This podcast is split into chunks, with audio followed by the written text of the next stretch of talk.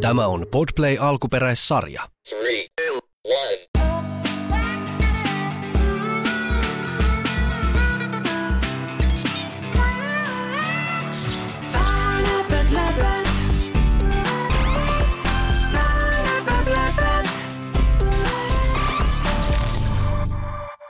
Moi, mä oon Mariam. Mä haluaisin kuulla sadun Peppusesta.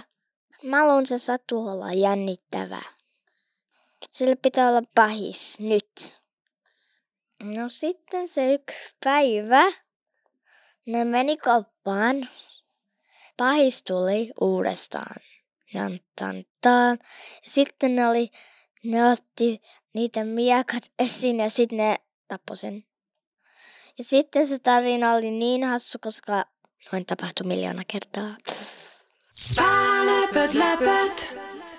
Peppunen ja loputon miekkataisto. Peppunen oli pieni, iloinen ja rohkea seikkailija, joka asui värikkäässä maailmassa täynnä ihmeellisiä paikkoja ja hahmoja. Hänellä oli aina hymy huulillaan ja seikkailun halu sydämessään. Peppusen maailmassa oli kuitenkin myös pahis, varjokuningas, joka aina silloin tällöin yritti varjostaa Peppusen päiviä. Eräänä päivänä Peppunen meni kauppaan. Hyllyillä oli kaikkea jännittävää ja ihmeellistä, ja Peppunen täytti ostoskärrynsä herkuilla ja leluilla. Yhtäkkiä varjokuningas ilmestyi samaan kauppaan.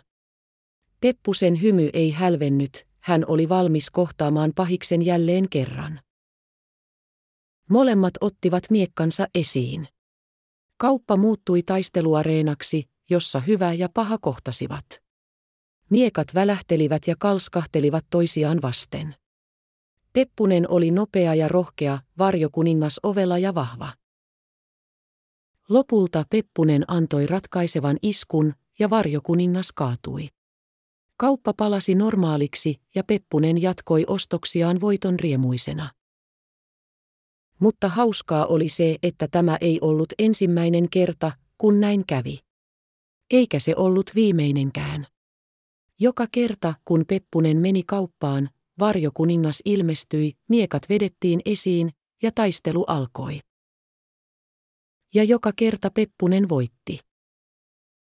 Miljoona kertaa taistelu toistui. Ja miljoona kertaa Peppunen voitti. Joka kerta hän palasi kotiin voiton riemuisena, valmiina seuraavaan taisteluun.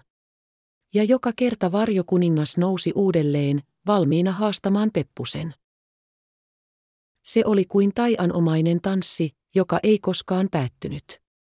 Se oli osa Peppusen maailmaa, jossa hyvä aina voitti pahan, rohkeus voitti pelon ja valo voitti pimeyden. Ja lapset, jotka kuulivat tästä tarinasta, tiesivät, että hekin voivat olla rohkeita kuin Peppunen. He tiesivät, että vaikka pahis nousisi yhä uudelleen, heillä oli voima voittaa se, yhä uudelleen ja uudelleen. Ja niin, Peppunen ja loputon miekkataisto muistuttivat lapsia joka puolella maailmaa rohkeudesta, voimasta ja siitä, että hyvä voittaa aina lopulta. Läpät, läpät. Kiitos tietokoneen. Läpät, läpät.